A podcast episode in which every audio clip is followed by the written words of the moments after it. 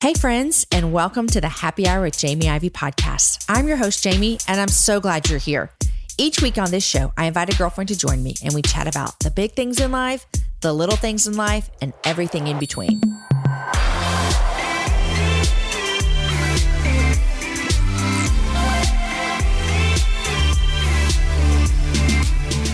Hey, hey, hey, friends. Welcome to the middle of April. At the time that this show is releasing, we're about a month into our sheltering at home. How is everything going with you? That is feels like the most loaded question I've ever asked. I know for our household there are some really great sweet moments that I'm so thankful for, like eating dinner together every single night. And there are some really rough moments too, like everyone dealing with being stuck at home for 30 days and missing their friends. I've been reminded of how Jesus was not tossed about by the waves of storms or overwhelmed by the chaos of the crowds as he walked about the cities. He knew where his home was and he knew the Father was near. I'm praying for you, sister, mama to little ones, mama to big kids, college girl, widow, single woman, grandmother, wife.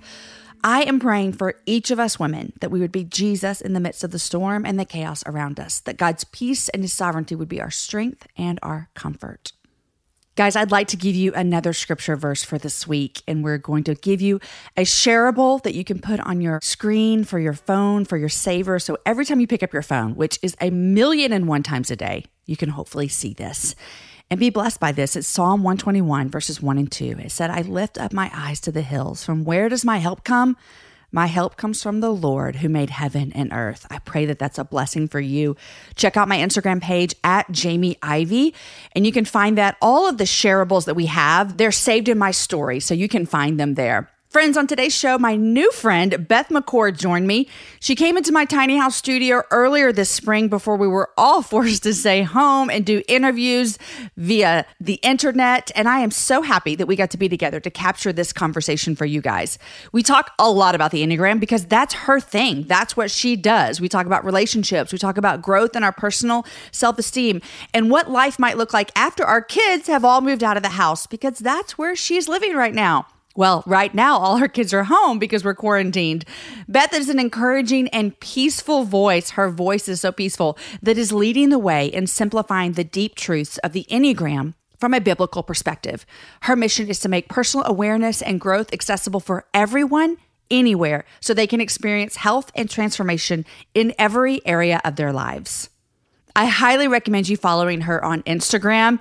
You can find her at Your Enneagram Coach. Follow her all the time, but especially right now in this difficult season, she is offering such wisdom about how we all walk through these uncomfortable circumstances different. And a lot of that has to do with our personalities, with the lenses that we see life through. Friends, this week we started our Bible study together called Your Story Matters. You can still join us. It is never too late. In fact, we're in the first week this week where we're uncovering the first lie that keeps us from sharing our story through the lens of the gospel. And the first lie is that my story doesn't matter. I'll be the first to admit that letting people into our most vulnerable places is very, very hard. Maybe the understatement of our lifetime. It's scary. It's so intimidating. You are automatically thinking, no way, Jamie, there are some things that I just can't say out loud. Letting people in is so very hard. I get it, you guys. I really get it. But I think there's a better way. I think there can and there should be a new way of thinking about our stories, a way that takes the pressure off of all of us, a way that says, God will use my story for His glory and for His glory alone. That is exactly why we made this six week small group video teaching series called Your Story Matters. In this study, we're going to walk through six lies that I believe are hindering us in sharing our stories. I want to highlight one of these lies and offer a reminder as we ask God to guide us into sharing our stories. The first lie, like I said, is my story doesn't matter. I hear this often, very often. And what I think women are truly saying is, what's the big deal with me? My story can't really change the world, like you say. It can't really make a difference in the big schemes of life. What I have to say isn't really that important. And yet, I beg to differ, my friend. I believe 100%, and I'm not lying when I say this, that every person's story on the planet matters. And hear me say this, especially if you are a follower of Jesus. Here's what we need to remember that if we are a follower of Jesus, if we are a Christian, that your primary identity is that you are a child of God, a beloved child of God. And that is the identity that really matters when sharing your story. Friends, there's still time to join me and join our community of other women in this study. Call your girlfriends, call your cousins, your sisters, your neighbors, and set up a time to join with one another to change the world. Visit jamieivey.com and click on the Join Us Now for Your Story Matters button. You can do this with friends virtually, or you can do this alone in the privacy of your home. I'll be meeting every single week virtually online in a place that you can join us. I'd love to see you there. Okay, my friends, here is my conversation with Beth McCord. Beth, welcome to the happy hour. Yeah. I almost said, Beth, welcome to your Enneagram coach. Hey, welcome to your Enneagram coach, Jamie. You are the your Enneagram coach. Yes. Okay, introduce yourself and then we're going to jump in. Tell me where you live. Yeah. We're going to get into what you do, but tell me about your family. Yeah. So, uh, Beth McCord, married to Jeff McCord. This will be 25 years in May. We live outside of Nashville, Tennessee. We have two kids, both in college. So, we are empty nesters. And you enjoy like it. I do. Well, we're 45. And so we had our kids when we were 23 and 25. This is going to be my life. So it's like, we're just having a great time, right? So yeah, no, we love it. And we have a great relationship with our kids. And yeah, so I'm your Enneagram coach, and we've been doing this as a profession uh, since 2016. But we have been using the Enneagram, or were introduced to it way back in 2001 when Jeff was in seminary. Wow. Where in seminary? Covenant Theological Seminary in St. Louis, Missouri. Okay. Yep. So yeah, it was a long time ago. That is a long time ago. So Before it was a big thing. before it was a big thing. First of all, before we get to Enneagram, I want to talk about empty nesting. Uh, when you just said your ages, I had my oldest at 25 Yep. and my youngest was, I don't know how old I was, 29. Yeah. Because I didn't birth her. So I had all my kids before I was 30, which there's pros and cons. Yep. Because you are living the pro of what I'm going to experience. Yes. Is that Aaron and I, before we're 50, are going to have a house empty. Yeah. Time to yourself. Time to ourselves, which um, I won't say what we said to each other, but the other day we made a bet. It wasn't a bet, it was a, a deal Yeah. of what was going to happen in our house when our last kid left for college. Yeah. And let me just tell you, the sparks will be kept alive Yes. Because teenagers make things difficult in your house sometimes with the romance area. And when all these kids are gone, Aaron and I are going to be like 20 year old kids again. And it just, you can't even believe what's going to happen in the Ivey It's funny. household. So we were just talking about this because our daughter, who does still live at home, but Mm-hmm. she's you know in college, she's going to be moving out this summer, and our son was like, "What are you guys going to do?" And I'm like, "Don't worry, We'll be we're gonna fine." be totally fine. Like we knew each other and had fun before y'all were born. I'm sure we can figure this out." Now that you guys are gone, so it's just funny because like that's all they know is Yeah. us and them, right? Mom and dad. Yeah. They don't know you without being there all the time. Exactly. Yeah. yeah. Well, you know, but the sad part it is my oldest is a sophomore. And I if we spent too much time talking about this, I would start crying because I cannot imagine Yep. Sending the kid away. But here's the thing, and this is what's so cool about God is that He does it in the right timing. Because it's kind of like when you first get pregnant, you're like, oh my gosh, I'm not ready. I don't know what this is going to be like. And then nine months come and you're like, get this kid out, you know? And so when it's time, you will feel the nest is too small and he needs to fly away. And you will enjoy when he comes back. And you will also enjoy when he goes to school or whatever it is he's going to do. Everyone that has launched a kid has told me that exact same thing. Yeah. They said you just you're ready. Yeah. It's like a natural progression Yeah. in life. So Which- now you get to enjoy him at home. I know. and then eventually you'll enjoy him as he is when he's away. Oh, Yeah. Crazy, crazy. Okay, so you are the your Enneagram coach. I am. I mean, my first question is the Enneagram. This Yes. is, we talked about this just for a few seconds before we started recording. It is this, what could seem like a fad right now. Yeah, absolutely. But you've been involved in and learning about the Enneagram since you said 2001. Yeah. Which I don't know how long ago that was because that's when I got married. Yeah. And so that's a long time. It is. I had never heard about the Enneagram until the last three years. Yes, absolutely. So And, what went on with you between 2001 and 2017? like, where was I? Well, I mean, just like for us that are new to the Enneagram, we think it just showed up, which is not true of anything. And in fact, the Enneagram's been around for thousands of years. Am I correct? Well, there's debate out there about kind of like when it started and, you know, who kind of put together, especially in the modern form. So that's its own mystery. Um, but uh, for us, we were really stuck in our marriage. We were, when we were dating, we were like, oh, this is going to be amazing. Like, we're going to be the ideal couple because we love each other, we love the Lord. And then we got married. And got married at 20. That's babies. Your babies. I'm Can like- you imagine your daughter getting married? No, Yeah. like, she's 19, he's 21. I'm like, what? You Yeah. know, and so what we usually say is if you've been married any longer than a honeymoon, you'll understand. Like every time people get married, it's just like, what just happened? Yeah. Like I thought we understood each other. And so what felt like ballroom dancing becomes like twister and you're stumbling mm-hmm. over each other. And so by the time we had our two kids and we were in seminary, I just felt like I needed help. We needed help and we needed some kind of instruction manual. And we had good friends that were introduced to the Enneagram by their counselor. And so then they passed it on to us. I started reading about it and devoured it. Jeff looked at it and he thought it was pretty interesting, Yeah. but he was he had other things to do. Mm-hmm. And so i devoured it. But i'm a type 9 and type 9s like to hide in the background and be quiet not to assert themselves. So i did that for years until jeff was like i can really see that you're growing. This has been really helping us. You're communicating more clearly about what's going on. So then he started utilizing it. Then we started using it with people in our church as we were discipling and letting others know how this was helping us understand the gospel better. And we saw them transform and it just kind of snowballed from there. But there would be seasons where I'd get really into it and help people, and then something might come up and I would hide again. Like You know. something just personal in your life or Personal, or maybe someone was not sure about the Enneagram, Yeah. you know, because I don't want conflict as a nine. Uh-huh. So then I would just hide, you know, then I'd come back out and I'd learn about it again. And it was about 2015 in the fall, I felt very overlooked. At this time, I, at this stage of life, I really understood the Enneagram and I was looking to become an Enneagram coach. Didn't really have a lot of direction on that. There really wasn't much of that out there, but I knew what I wanted. And a person overlooked me significantly that could have kind of launched me into this mm-hmm. sphere. And I remember getting up and just being like, I saw this post and they were like, oh, so and so recommended this book. And I'm like, I'm with you every day. Like, you could have asked me any question and I would have been happy to share stuff with you. So I stood up, I walked out of the house, I passed Jeff on the way, and he was like, whoa. What's happening? I go, look at the post. So I grabbed my keys. And nines, we want to keep everything steady. Well, when our emotions are big like that, it's so uncomfortable. So I got out, I went to the car, started driving because I knew I had to let this energy out. So I was screaming for probably 10 minutes In the your car while you're in my car, which is so not like me. Uh-huh.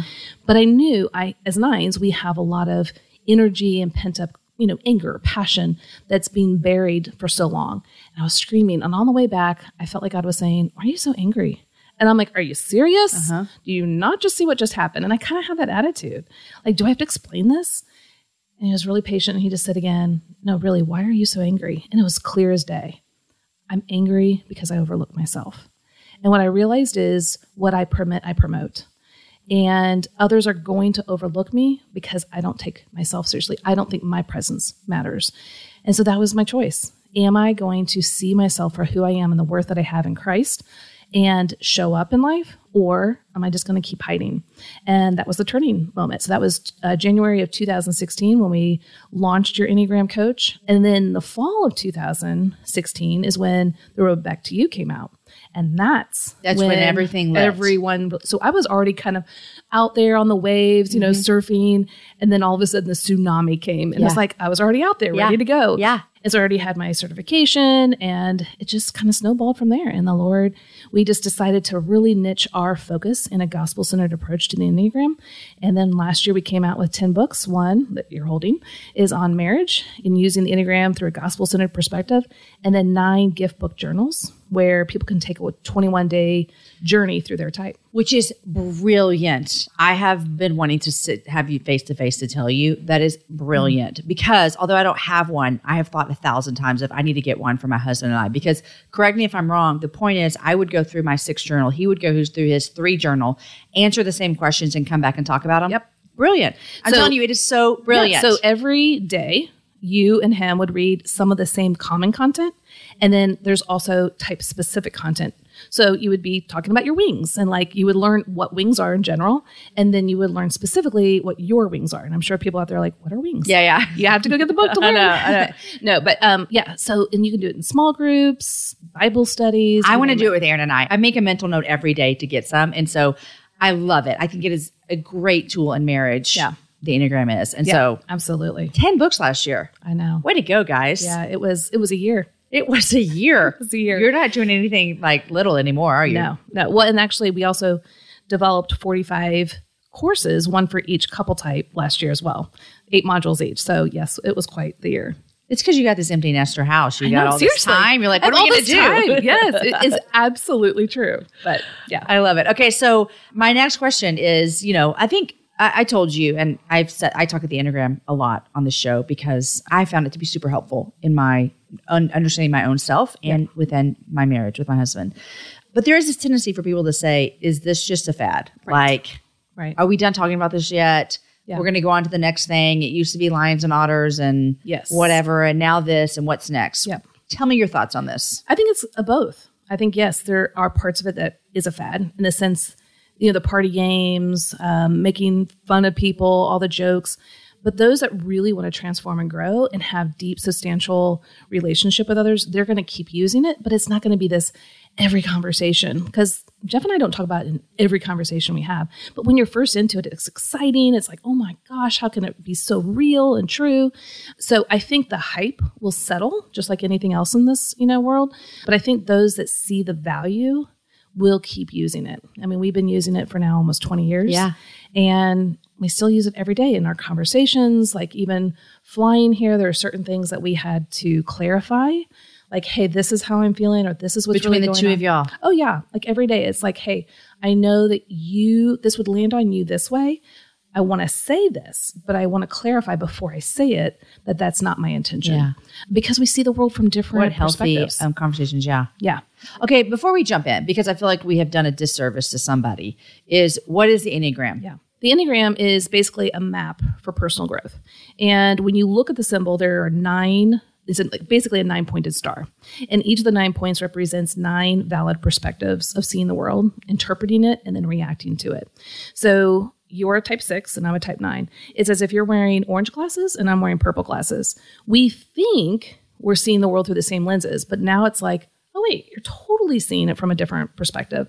That's why you think this way. That's why you behave. And so the Enneagram is showing you why you think, feel, and behave in particular ways. And that's what's so different between this and the otter stuff and in the strength finders and the Myers Briggs is that shows you your preferences or what you do. This is showing you why you do what you do. And it's so powerful, especially if you're wanting to know your heart condition, which in our Christian faith, that's so important. Am I aligned, misaligned, or out of alignment with the truth of the gospel? And the Enneagram is going to show you so that hopefully you will stay on your healthiest destination, your healthiest path. But often we veer off course. But it's still going to show you what that's like. And so instead of having self condemnation, fear, and shame when we veer off course, we can use it as a warning system, like a rumble strip on the highway. Like, oh, wait, if I keep thinking this way, if I keep feeling this way, this is what's going to happen.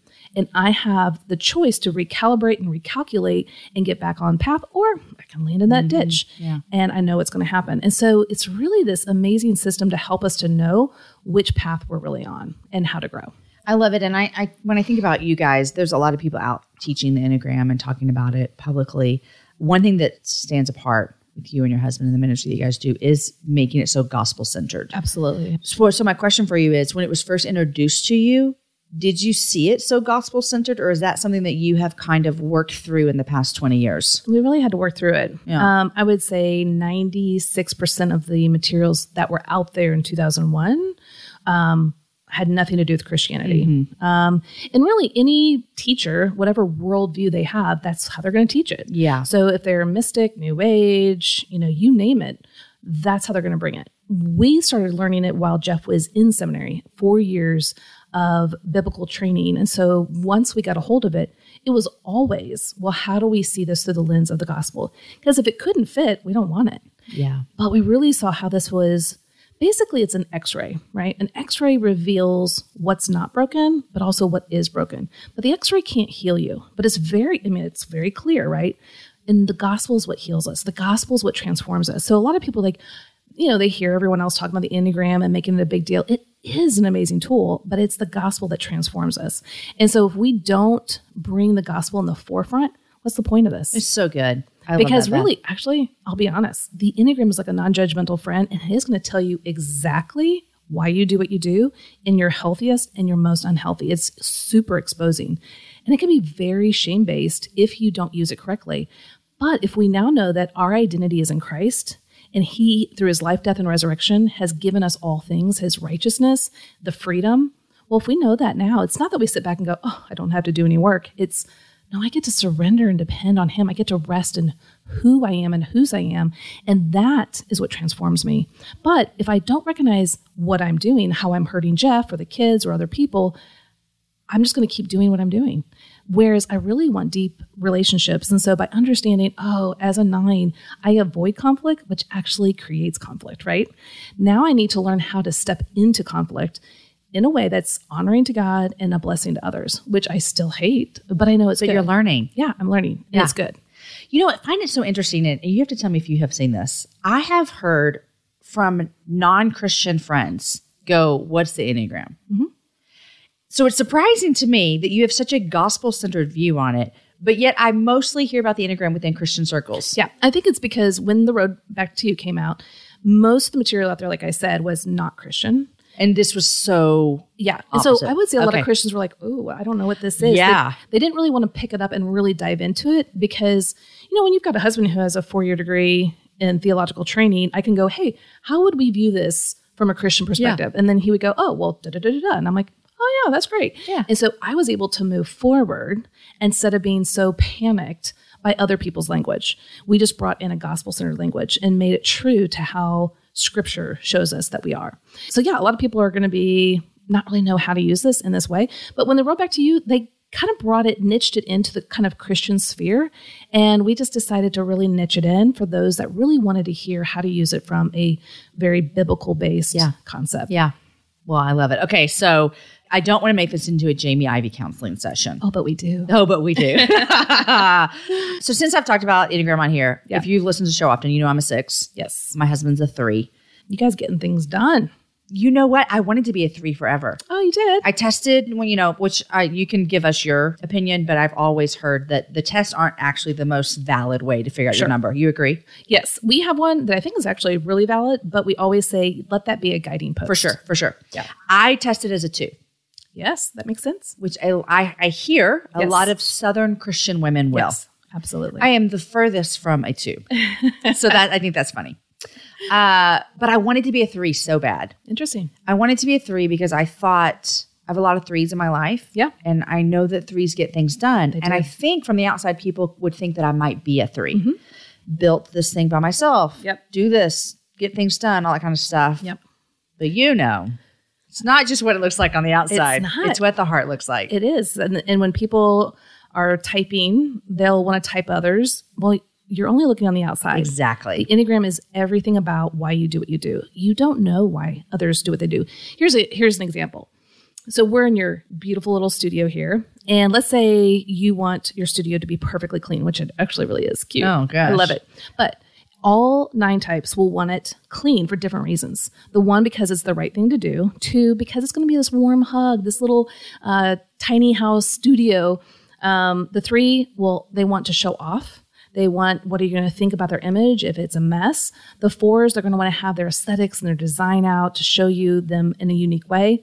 The fives are going to want it clean because they want to get to their resources really quickly whenever they need it. The sixes are going to want it clean because one, it's dutiful, it's responsible, um, it shows that they're hardworking, but also they don't want someone to trip over something. You know, what what if something could happen? The sevens want it clean because they want to be able to move on to the next thing. The eights, they're not going to let their space control them. They're going to control it. And then me as a nine, I just want to clean because I just want to chill and relax. You know, so we can all do the exact same thing, but for very different reasons. It's so good. And that's why you can't look at someone like you who's getting things done or me who's getting things done and go, oh, well, they've got to be a three. No, I am not a three. I am such a nine. I know I have a heart, you know, strong eight wing, but I'm not a three. And so the reasons why I get things done is very different than what a three would. So, can I ask you this? Because as a nine, um, and from the small knowledge that I have, it would tell me that it might be untypical for a nine to be doing what you're doing. It's very untypical. Okay. Here's the thing a lot of our presidents, we assume, because we don't know their heart, right? We assume we're actually nines. And so, Really? Yeah. And so, again, we can't type yeah, them. for sure. Yeah. but nines can be the most active on the Enneagram. The thing about nines is the internal struggle is sloth, but it's an internal sloth and not knowing what they want.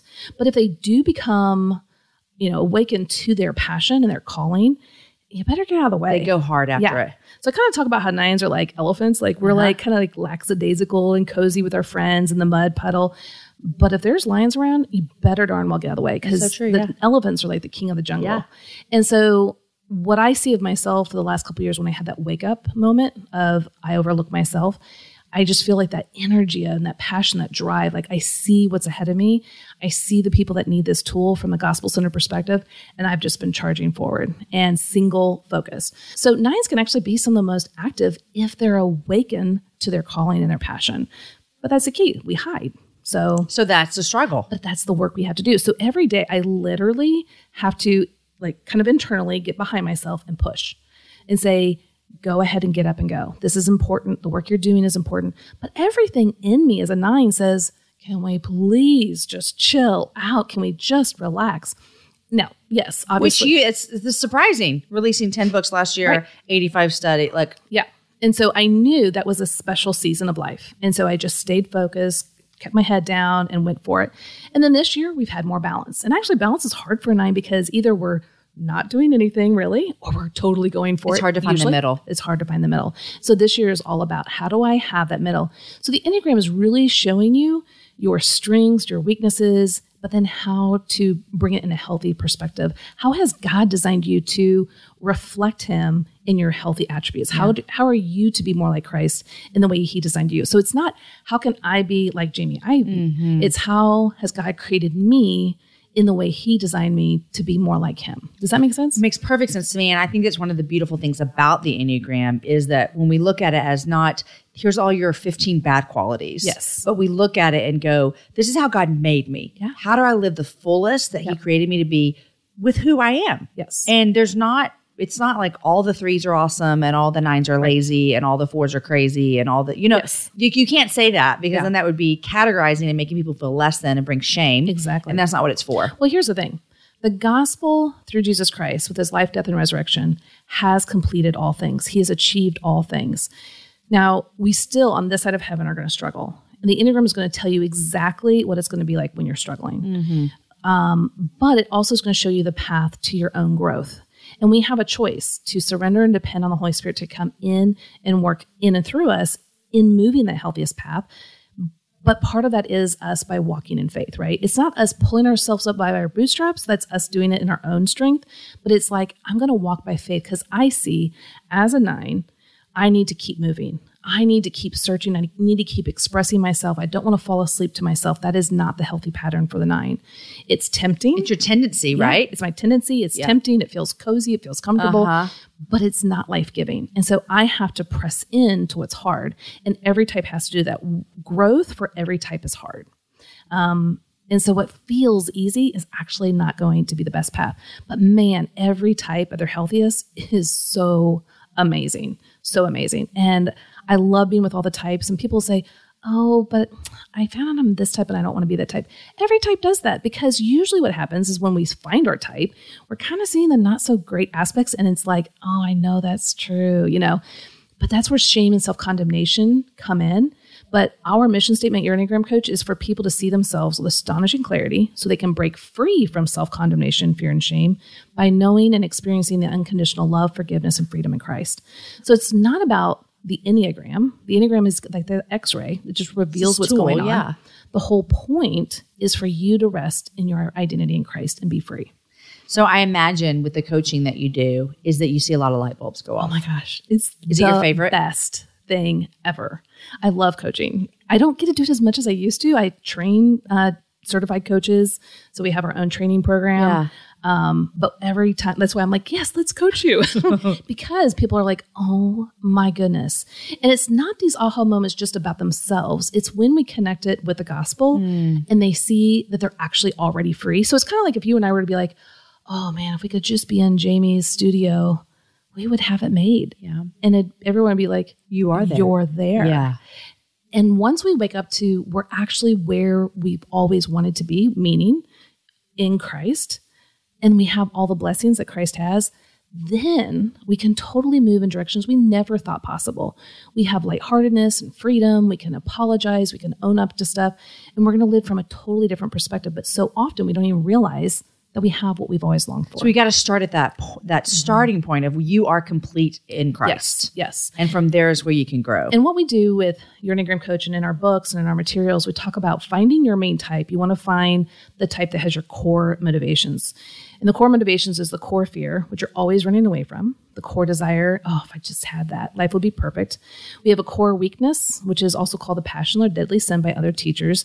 And I call it the core weakness because we are weak, but he is strong and his grace is sufficient for us. Mm-hmm. But then the biggest one is our core longing. This is the message our heart has always longed to hear. We try to get that from our spouse, our kids, our careers, you name it, other places. And it's like in Jeremiah 2:13, which says, "We have forsaken God, the spring of living water, and we have dug cisterns, cisterns that don't hold water because they're broken." So what if you just kind of to your left is a spring of living water and to your right is a cistern. A cistern is like a well, but you actually have to put water in it. So here's my cistern. I as a nine, I long to hear my presence matters. That's my longing. Well, I looked at Jeff and I looked at the kids, fill this, fill this. And they might bring a bottled water. And I'm like, oh, okay, that's good. And then five seconds later, it's gone because it's broken. Mm-hmm. And then I'm like, wait, what? That's it? That's all you're going to give me? And so I demand more and more. And they could bring a, a hose. Mm-hmm. And that's still not going to work, right? Yeah. But if I recognize, oh, right here is the spring of living water, my presence matters to Christ. He satisfies my core longing because he left his throne to live a brutal life, to die, and to rise again, all to bring me back in right relationship with him. If you can tell me a better way of showing someone their presence matters, I would love to hear it. Yeah. Because that is beautiful. And so I have to rest in that. When I drink from that spring, then I'm satisfied. So then when Jeff brings me, let's say, a quote unquote bottled water, Yeah. and he says my presence matters, I'm already satiated. I'm Right. like, oh, thank you so much. Thank you. I actually can receive that now and feel it instead of demanding it Mm-hmm. Yeah. from him. Yeah. And that's what we're trying to show through the Enneagram is what you long for, you actually already have in Christ. That's so good. You know, I told you that I wanted to be a three Yeah. uh, because I just felt like threes are awesome, right? Like, Yeah. or they think they are at least, right?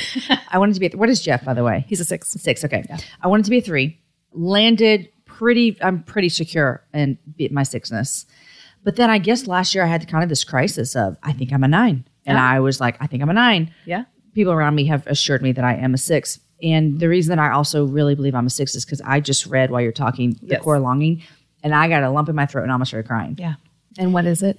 My core longing as a sick is six is to know that I'm safe and secure Yeah. and um look i could cry now I know. because that's it, it really is like that's what i want is i want to know that you're going to be here tomorrow Yeah. and that i'm safe here and that i'm this this whole life i have that there's security in it Yeah. And here's the thing I bet you demonstrate that to everyone around you that you're there for them, that you have loyalty, you're committed, you're hardworking, you're showing the very thing that you long for. And in though I'm sure people around you show it a little bit and they probably try to show it a lot, it's still a cistern. But Christ is that spring for you. Like you are safe and secure in Him. And we don't know. I mean, we were just on a cruise ship and during this coronavirus stuff, and we're like, are we going to be Uh-huh. quarantined or not? Yeah. And we don't know from day to day what's going to happen.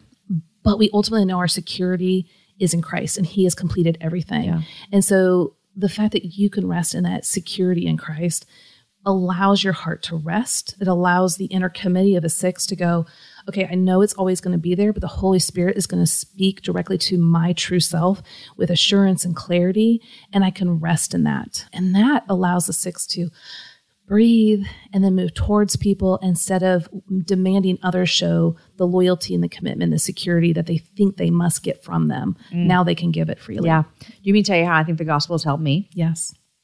so I a, a lot of sixes, and if I say anything wrong, please feel free to jump in and correct me.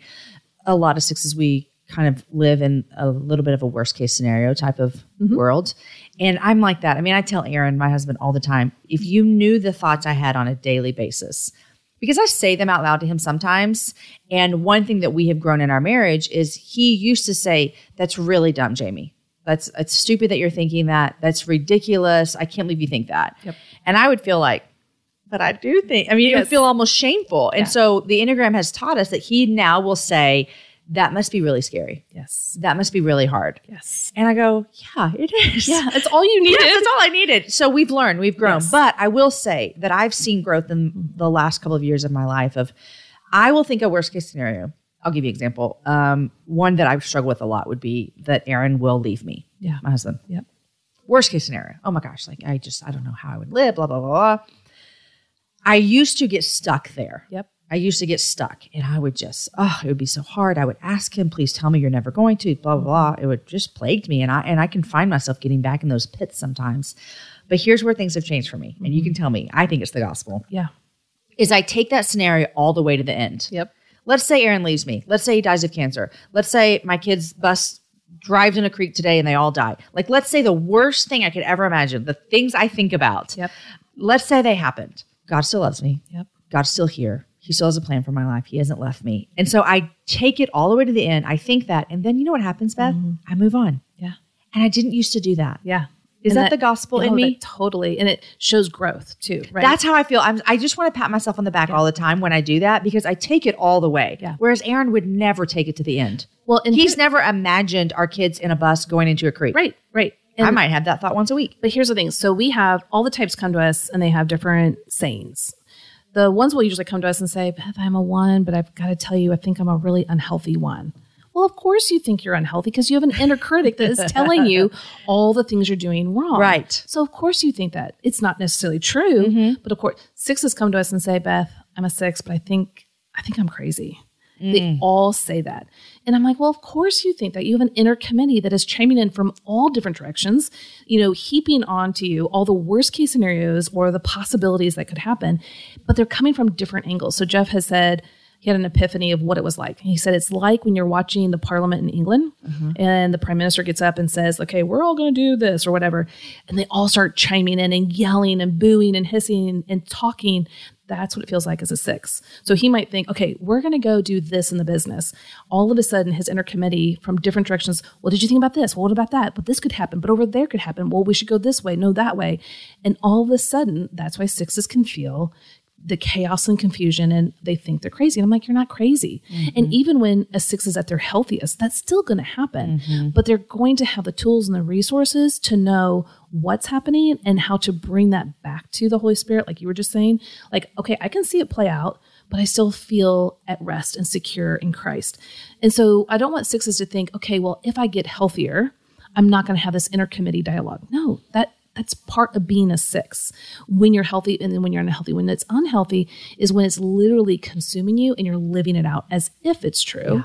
And so there's all these different tools and resources that we have kind of developed. But absolutely, when you can come back to that spring of living waters of type six and say, I am safe and secure in him. We are safe and secure. That's so important. And actually, the epiphany that Jeff and I had as a couple goes back to exactly what you were saying. So we would have our, we call it the dance, and when people come to our Becoming Us live event, they'll see that we'll talk about the dance. And it's this infinity loop of why we do what we do together as a couple. And whenever he gets intense or passionate or strong or upset, I tend to shut down as a nine. I want to avoid conflict and tension. Well, as soon as I start to shut down or I physically leave because I can't handle it, that communicates to him I'm out of here. Mm-hmm. It, and to him, it feels like it's the beginning of the end. He has done something so horrid that I'm going to leave him. And so one day he finally asked me in a very vulnerable moment when I was weeping in bed because, you know, I, the tension was too much. Mm-hmm. He's like, Are you going to leave me? And I was like, No, stupid. I never leave you. Like, like as a nine, I had been merging with him, trying to accommodate and please and make him happy the whole my whole life. Yeah. And I'm thinking, how could you ask such a question? Like that is the furthest thing. Now I normally don't speak like that, but it was actually good because it woke him up like, oh, I bring a false reality to our relationship that's not even true. Yeah. So it really freed him up to go, oh, what I was seeing in her withdrawal was I saw it as like she was leaving me and she just needed some space. Yeah. Now I've had to learn because I still need some time to process. I'm not a fast thinker. I need to kind of calm down. So I need to say to him, hey, I need some space. I'm still for us, but I need 10, 15, 20 minutes, maybe five hours. Yeah. Yeah. um, but I need some space. I'm going to come back. I just need you to let me have some. And then that communicates to him, like, I'm really for us, but I just need this. And so, what would that be like for you if you kind of had that kind of conversation? With um, Aaron? Yeah. Great. It would be good. But I, I mean, and I think through that, and that's one of the reasons I love the Enneagram with our marriage so much, is it helps you go, in the example you just gave, it also helps you go, well, this is not how they process. Right. And so instead of fearing like, you know, if Aaron gets really upset with me, or if Aaron's even like busy for the love. Yeah. Right. And like Because he's not going to withdraw. He's not a nine. No. He's just going to be busy and he- focused. And he works hard. And so there are seasons where he gets really busy and then I start to think, well, this is the end. Yeah. It's been a good run. right. Literally. And, if I say that out loud to him, he's like, that's the dumbest thing I ever heard in my life. I'm just working. Yes. And I'm like, oh, okay, I thought you were leaving me. You know, like that's, I'll go all the way to the worst. Yeah. And this is where the Enneagram can be so powerful for relationships because it's like, let's not, in our first chapter is called assumicide. Let's not commit assumicide where we assume incorrectly other people's thoughts, feelings, and motives. So And you yours can do that for years. years. I mean, one of the people that helped us write the book, they were married 44 years and the, they were like, oh, if we could have just learned this. Right. You know, 40 years ago. Uh-huh. But it just brings that clarity. Oh, you see the world through orange lenses. I see the world through purple. He sees it through green, et cetera, et cetera. Let me take off my lens for a second before I commit assumicide and hurt the relationship. Let me put your lens on, or let me ask clarifying questions to hear it from your viewpoint. Or, like what I did with Jeff, is give clarifying statements Here's how I feel. Here's this is what's going on for Yeah. me. I know that leaving could land on you as withdrawal or I'm going to leave you. That's not what's happening in my heart. Uh-huh. And so giving those clarifying statements or asking clarifying questions is huge. Yeah. So we don't commit assumicide and hurt one another. Yeah. I, we recently, Aaron and I just had, and I'm glad we're, we're talking open, like, hey, happy marriages sometimes fight. Like, Oh, that's yeah, true. Yeah, it's good. Yeah. I think if you don't, there might be a problem. Yes. That's called flatline, like Yeah. EKG. yeah. So we recently had, you know, a heat, a discussion. Yes. Maybe a fight. And I was pretty honest about something that was really hard and Mm-hmm. Yeah. kind of hurting me. And he, it was really hard for him to hear Yeah. and he didn't like it. Yeah. But it took some time. And then he came back and he was like, I can see where you are coming from. Yes. And I felt that was so healthy, even though his first reaction wasn't like, oh, I can see where you're coming from. We got there. Yes. You know, and I think that came from just using language that was saying, this is how, this is how I'm seeing this. This is how I'm feeling this. Yeah. And even though he was like, that's not how it is at all. Right. He was able to see where I was coming from. Yep. Does that make sense? Oh, totally. So we'll usually say what Jeff and I were hoping is that people will come along side by side. Usually, what we're doing is we're kind of fighting, you know, front to front, right, mm-hmm. at each other. But if you can come side by side and kind of say, hey, this situation out here in front of us, this is how I experienced it. This is how it landed on me. Before I commit assumicide and, and blame you for something that may not be true, this is what happened. How were you trying to communicate, or what were you trying to communicate, or where am I missing you in this moment? So it puts it outside of us versus at each other. Does that make sense? Makes total sense. Yeah. And so, and a lot of times I'll say, hey, as a nine, I saw it from this perspective, or it landed on me this way. But as a six, I'm sure you meant it in a different way. Can you clarify? Yeah. Um, and that doesn't mean like it's going to be all perfect and we're peachy keen and like there's no problems. No, I mean there he might still have meant it in a way that still lands on me wrong. Yeah. But then we can at least talk about it. Yeah, yeah. Okay, so we're talking a lot about this in a marriage relationship, which Yes. is great, and that's.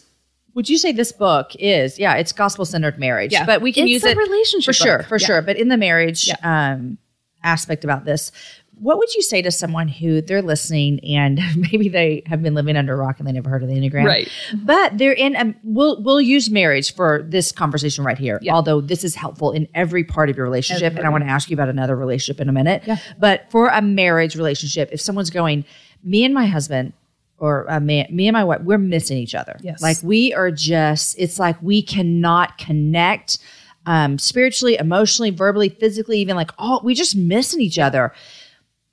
What would you say to them as a part of like a first step for starting to understand each other? Would you say to start to understand yourself Yes, first? absolutely. Okay.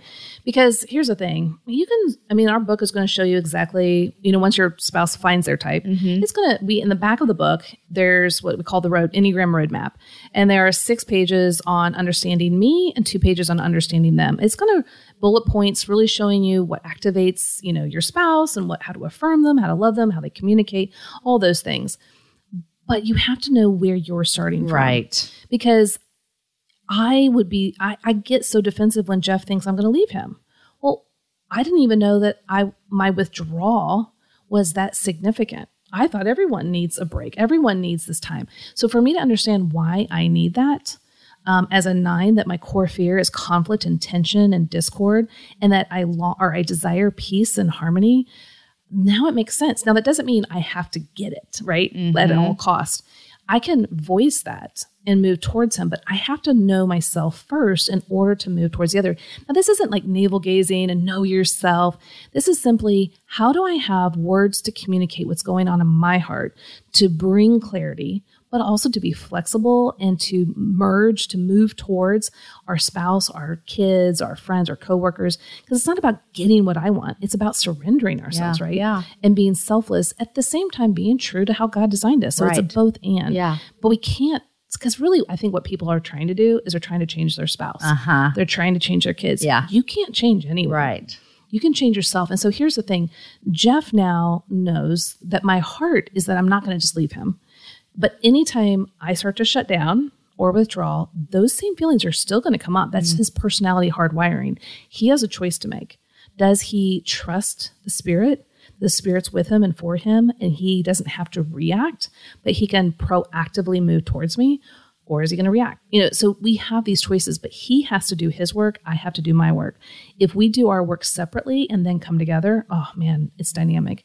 So what you're saying is that core feeling and that core thing of I still might feel this way when you do that. Oh yeah, it's gonna. Oh, it's totally gonna pop up.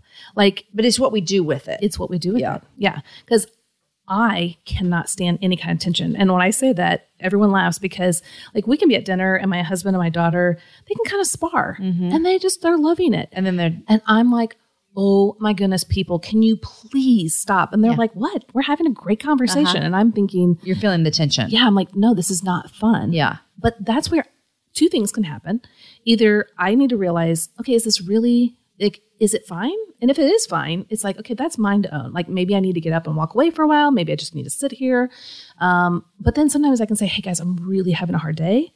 And this kind of tension, I can see you're all fine. You say you're fine, but I'm just having a hard day. Would you mind changing the tone of the conversation? And that's where we can then negotiate that. Does that make sense? And so I need to own my part and not blame everyone else for the work I need to Yeah. do. But yes, our core motivations, the tendencies, the hardwiring is going to be activated. But are we going to align ourselves with the truth of the gospel? Are we going to be misaligned where we're in our own strength? Or are we going to be completely out of alignment with the truth of the gospel where we're kind of living as an orphan alone in life? Mm-hmm. The ideal is to go, no, I am Christ's beloved child. And that's when our heart is aligned and we can allow Him to work in and through us. Even though it's still hard, growth is so, so, So hard. hard. So hard. Yeah. Um, and so to recognize, yeah, growth isn't about, oh, I finally arrived. It's actually really hard. Yeah. But it's good. And we won't ever really arrive No. Yeah. Well, heaven, right? until we see Jesus. uh, I want to tell you about one of Aaron's biggest fights. Yes. And then I want to ask you a question about parenting in the Enneagram. Um, this was two years ago. Every Christmas Day, we go see Elf at Alamo Yes. Drafthouse Theater, which is a, um, a movie theater where you eat. yeah. and they show Elf, and it's just we've been doing this for seven years. It sounds so We fun. go at night. We have dinner. It's a quote along. Now, do they have spaghetti with? Yeah, well, they do offer that, but they also have like a contest with the syrup? My son played; he got entered in the contest this year, and he had to do it. So we, it's a quote along. So it's just really fun. They give you, um, I was going to say the word crap. What are like props? They give you props. Yeah. So and they give you balloons. You blow them up during the bubble scene when they're singing. Yeah, And she's yeah. in the shower. Anyhow, we've been doing this for seven years, and two years ago, we were leaving, and everyone in the theater, including my children, started popping the balloons. And I have struggled with theaters for a while of mm-hmm. you know feeling afraid. Yeah. Just because of things that have happened in our world. Sure, It yeah. can trigger me and I can be super scared and I fight it a lot. I mean, years ago I left a movie theater in the middle because I, I got so anxious. Yeah. So I start yelling at my kids to stop mm-hmm. popping the balloons because I feel like I am about to I'm so anxious. Yes. And Aaron got so mad at me and we got a fight.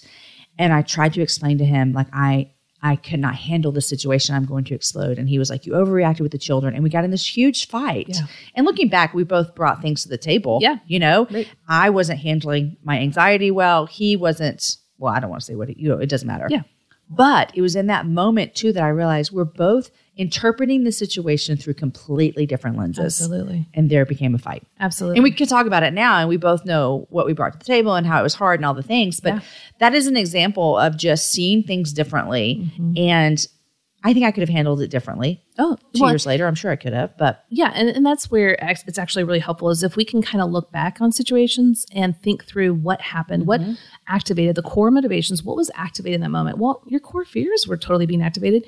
You were in your core weakness, which is anxiety. Now, all types can be anxious, but for the sixes, it's that inner committee that is chiming in from all directions. I mean, literally your inner committee was telling you all the things that have happened in other theaters and what could happen but then you're being assaulted by all the noises that are similar it was and so it totally makes sense. Yeah, Like, yeah. you know, I mean, we're like, we're talking about right now, but Yeah. I can see where your husband's like, what in the world? chill you out. know? It's Christmas Day. Let the kids pop balloons. Like, Everyone is else is. fun. Yeah, it's fun. I'm like, this isn't fun. I'm Yeah. about to have a panic attack. So this is where, you know, we can kind of come along. Like, it's almost even best to even talk about it afterwards Uh-huh. when everything is settled, you know, in our hearts and we're not kind of in that activated moment and say, here's how I saw it from a six perspective. Yeah. And I totally know you didn't see it that way. You didn't experience that way. And you probably don't even kind of quote unquote get it. Like, No, you I know. logically get it.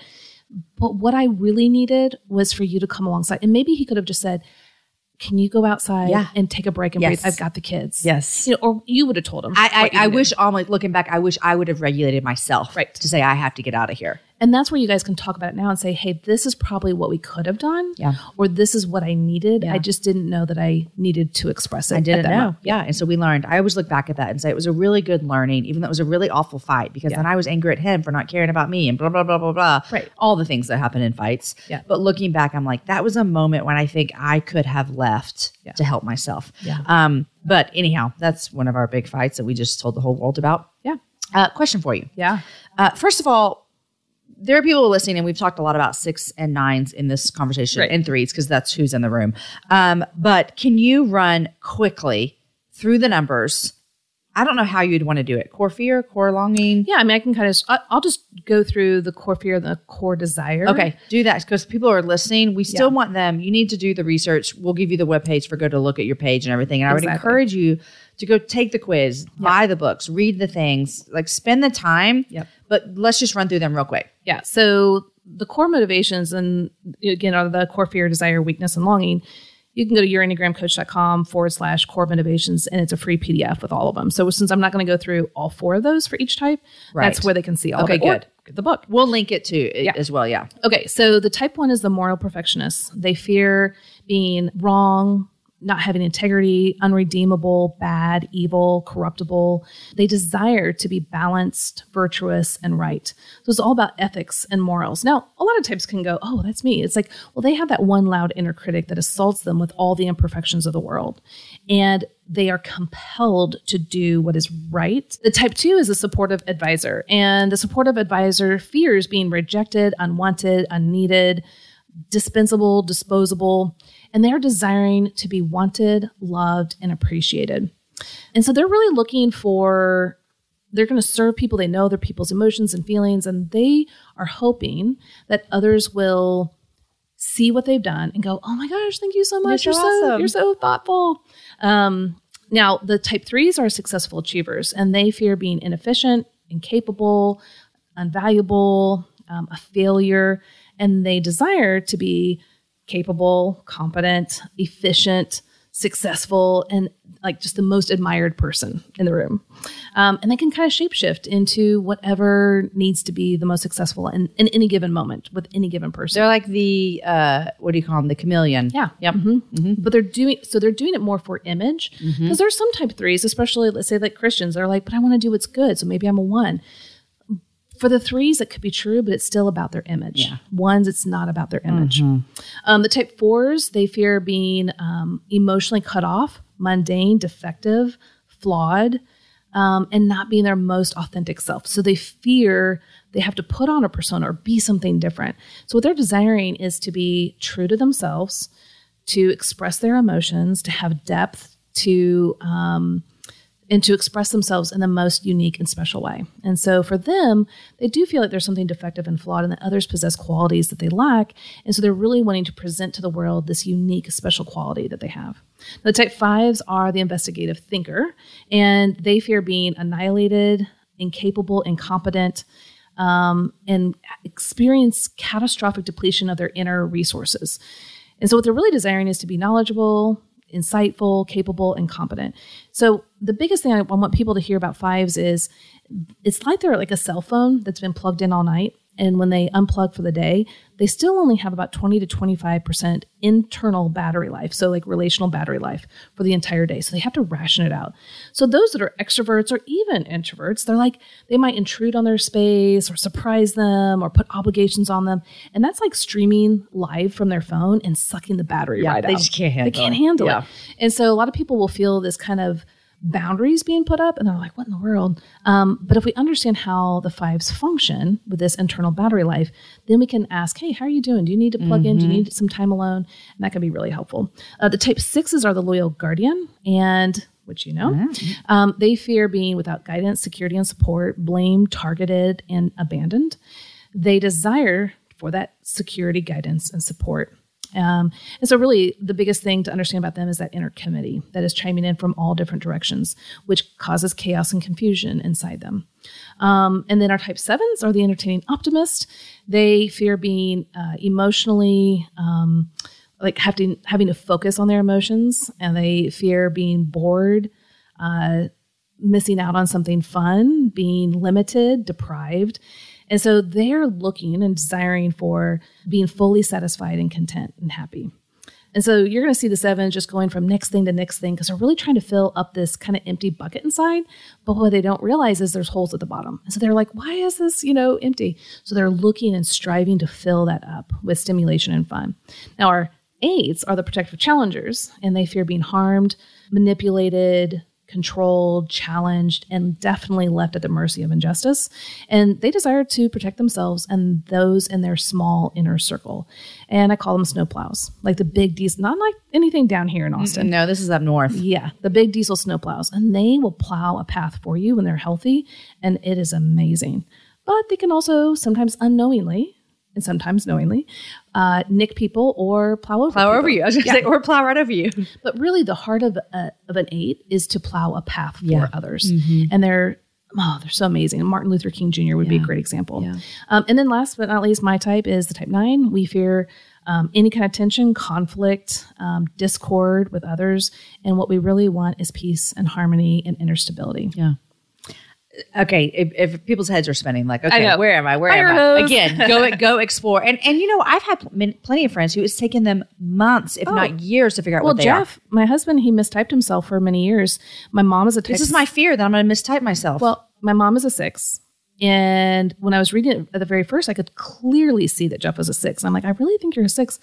And then I was like, my, my mom is a six. And she, he's like, I am not like yeah, yeah, your yeah. mom. Because my mom is a type of six that's, even though they all have anxiety, she shows her anxiety, which is the phobic 6 Mm-hmm. And then Jeff is the other spectrum of the counterphobic six. Like they feel the fear, but they're like, oh no, I'm moving into it. Yeah, you know, I'm going to go for it so people can think of them as eights, which is what he thought he was. Yeah. He thought he was an eight. But underneath it is still that inner committee that is causing chaos and confusion and self doubt. Um, but out, outward, he looks decisive. Does that make sense? there's so much to learn because even like we don't have time, but we could get into like wings and stances. And Yes. I don't understand a thing about stances. That's like the next thing that I want to learn. And I don't understand it. I am like, I have no idea. Yeah. Um, just trying to figure out my wing as well, which is Yeah. Well, and here's the thing. There are, I mean, I love to geek out on it. But what Jeff and I have seen, especially when we created the 45 courses for marriage, if you would just focus on your core motivations and to really dive deep into that, because when you are activated, whether personally or with another person, you're going to be activated in those core motivations. And if you can focus on that and focus on your heart condition in the moment and see what's going on, you can change the trajectory of yourself, but also your relationships from a misaligned dance to an aligned dance just by focusing on those four aspects without having to worry about all the other stuff. without having i mean now all the That's other all stuff- great, for Yeah, sure. it's super great Yeah. super helpful but if you'll just start it's kind of like okay i'm from kansas city and they just Go won the- Chiefs, way to yes, go. they just won Uh-huh. but when they go out to practice before the super bowl they're not doing all the hard tricks and plays they're they're focusing on the fundamentals mm-hmm. because it's at the fundamentals that everything else comes from. Yeah. And so that's why I want people to focus, okay, just focus on those core motivations first and foremost, and then build upon it. You don't have to know all of those other things if you don't understand why you do what you do. I love that football reference you just brought to the table, Beth. yes, especially the Chiefs, right? I know, right? After 50 years. I know, I know. Y'all's quarterback is so cute. Yeah. just want to have him over great. dinner and be like, "Come over here, a little Maybe boy." he'll do your show. I know. He just seems so kind, and, Yeah. and his mom seems so kind. He just seems like such a good kid. yeah. I call him a kid because he is a kid. I know. he's a kid to us for sure. To me. Yeah. Yeah, I know. Um, okay, so here's a here's a question. So those courses, Yes. I would find one that's for a three and a six. Yep. Yep. and here's the thing: if someone were to, let's say, kind of like you're like, I'm, af- I'm afraid I'm going to mistype. If even if you mistype, I really don't think I am, but yeah. But even if someone mistypes, you're still learning a lot about yourself. But Yeah. Let's say you're like, I think I'm a one. Uh-huh. I think he's a two. You can always get our course, and if it's wrong, because you'll kind of get into it. The the first couple kind of shows you what the enneagram is and Uh-huh. Yeah. a few other things. If you're like, wait, this isn't me, we'll exchange it for free. Oh, of course you will, because y'all are nice. That's awesome. Okay, we have not that much time, but I have to ask you about parenting. Yes. I don't know who it was told me like and, and I would love to have your opinion on this as well, is that that we are at a very young age, we Yes. are who we are. Yep. Okay. I Aaron and I have decided, even though we have pretty strong guesses on three out of four of our children, Yeah. is that we don't want to tell them. Right. You agree? Yep. Okay. Because we don't want to put anything on them Yep. that might not be true. Yep. And they haven't taken it. Well, one of my kids did go online and take a test. Yeah. But as far as like parenting, I feel like this is where I focus a lot on understanding Aaron and I's Yes. relationship because of who we are and our core desires and feelings. Where I think I really struggle in this work is on with my children Mm-hmm. because I can sometimes be like, "This is how it is. This is how we're going to parent. Just these are the rules. Do this." Yep. Now that wouldn't work if it was if Aaron and if I didn't work at knowing Aaron's personality, we'd have a harder marriage. Yep. And so where I struggle the most is with parenting my children, understanding their core desires and fears. Yeah. Is this Yeah. common? Is there something wrong Oh. with me or is this everybody? No, that's everyone. And here's the thing: like you can't type your kids. Yeah. And it's kind of like I also feel like this, sorry to interrupt you. There's four of them. I'm like, how am I supposed to do this with Yeah. you guys? But here's the thing: as an Enneagram coach, I don't type other people. Meaning, like people come to me for advice, and and actually they pay me to help Yeah. find their type. But I don't tell them their type because it's part of their own journey that they Right. discover. I'll listen, I'll guide, I'll say that sounds like this, but it also sounds like this. What do you think of this? So I'm guiding, but I'm never naming because that's what they have to do. Yeah. Same with kids. I thought Nate was probably a six one or two.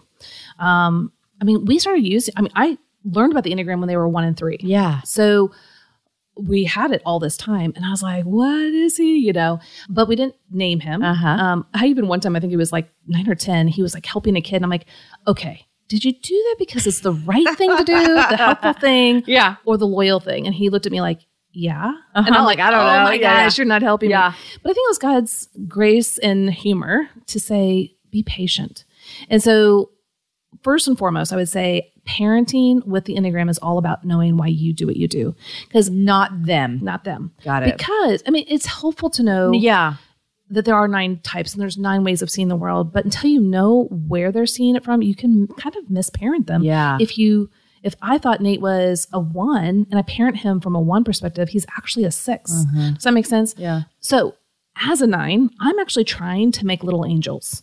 I think everyone should be empathetic and compassionate and calm and quiet and, you know, this whole peaceful atmosphere. And I'm telling everyone they should be like this, right? Now, in a sense, those are good qualities Uh-huh. For in, sure. in life, Yeah.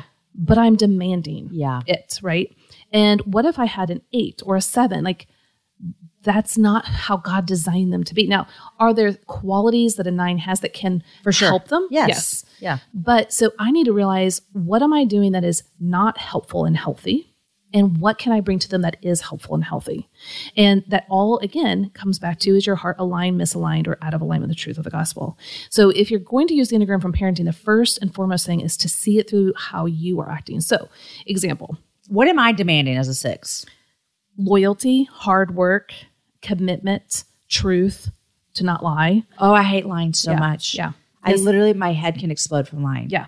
And that's, I mean, of course, no one. Of course, technically- bad. Yeah, yeah, yeah, yeah. but it's but it will send me over the edge. A, a six because it's not being loyal. It's not being truthful. You Can't trust anything you say. yeah, I, I can't trust you. I don't even trust you. And Who trust are is you? A huge deal. Trust is security. Yeah. Um, whereas for me as a nine, it's about being kind and empathetic and thoughtful. I mean, if I see my kid being disrespectful to another kid or an adult or not being um, mindful and helpful, I'm like, that just riles me up. I'm like, mm-hmm. that's so rude. That's so mean. You know, so I'm seeing through my own lens.